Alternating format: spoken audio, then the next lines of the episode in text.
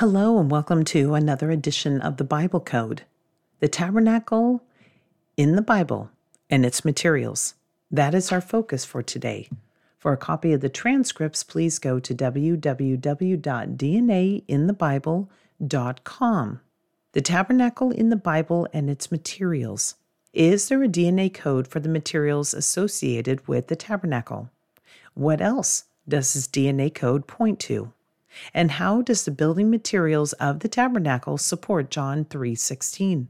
We have looked at previous studies that compare the body of Jesus Christ to the temple. Let us look once more at John chapter 2 verses 19 to 21. It reads, Jesus answered and said unto them, Destroy this temple, and in three days I will raise it up. Then said the Jews, Forty and six years was his temple in building, and wilt thou rear it up in three days? But he spake of the temple of his body. Just in case you didn't catch this, here in John chapter 2 verses 19 to 21, we see Jesus Christ comparing his body to the temple, which took 46 years to build. That is the number for human DNA. This study is yet another that looks at what appears to be a DNA code in the King James Bible for the temple and tabernacle. Yet the study is unique because not only will it reveal what appears to be a DNA code for the building materials of the tabernacle, it also points to the future temple, the millennial temple that is yet to come. Let us begin our study by looking at Exodus chapter 25, where we will see a list of the different items needed for the construction of the tabernacle.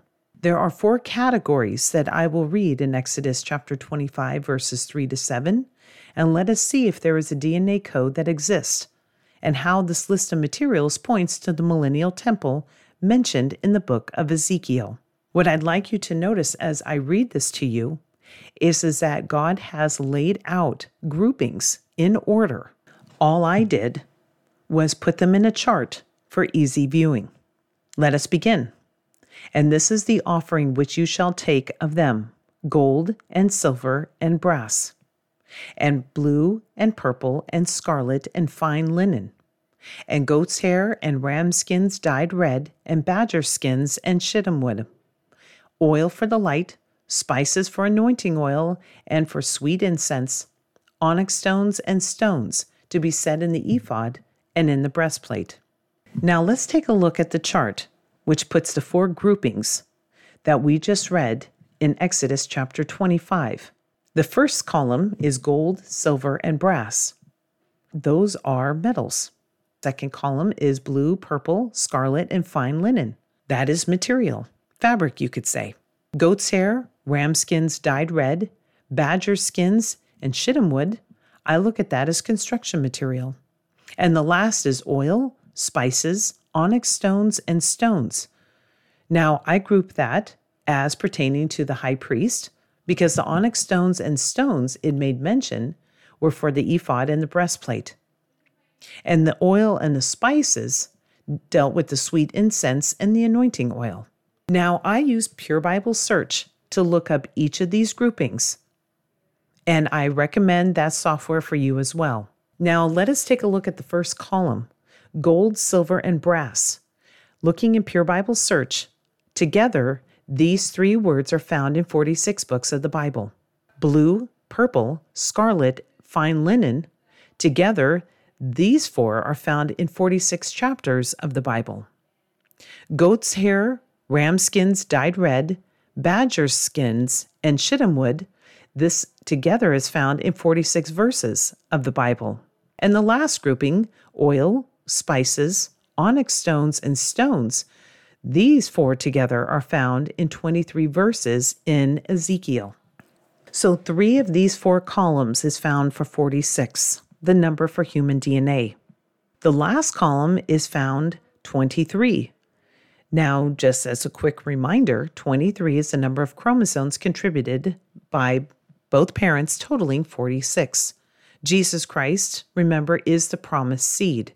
And we have looked at 1 Peter chapter 1 verse 23 that speaks of the word as the incorruptible seed we are born again by. What is interesting about this last column, guess which book that the millennial temple is found in, the book of Ezekiel. Ezekiel is important because it discusses the millennial temple in chapters 40 to 46. This is the temple used during Christ's millennial reign. And how do we know that this temple is the future temple? Because the dimensions given in Ezekiel describe a grand temple that exceeds all previous temples. But as I mentioned earlier, how does this support the scripture of John 3:16? Well, there are four columns.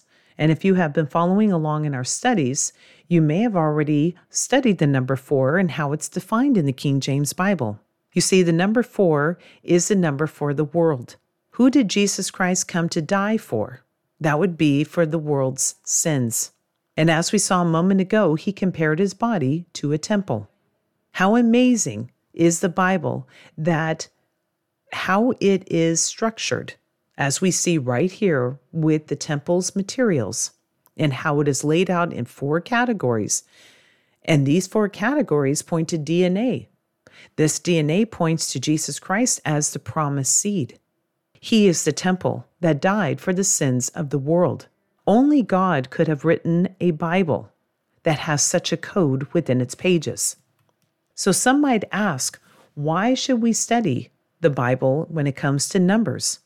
Well, because as I mentioned earlier, 1 Peter chapter 1 verse 23 is the seed we are born again by.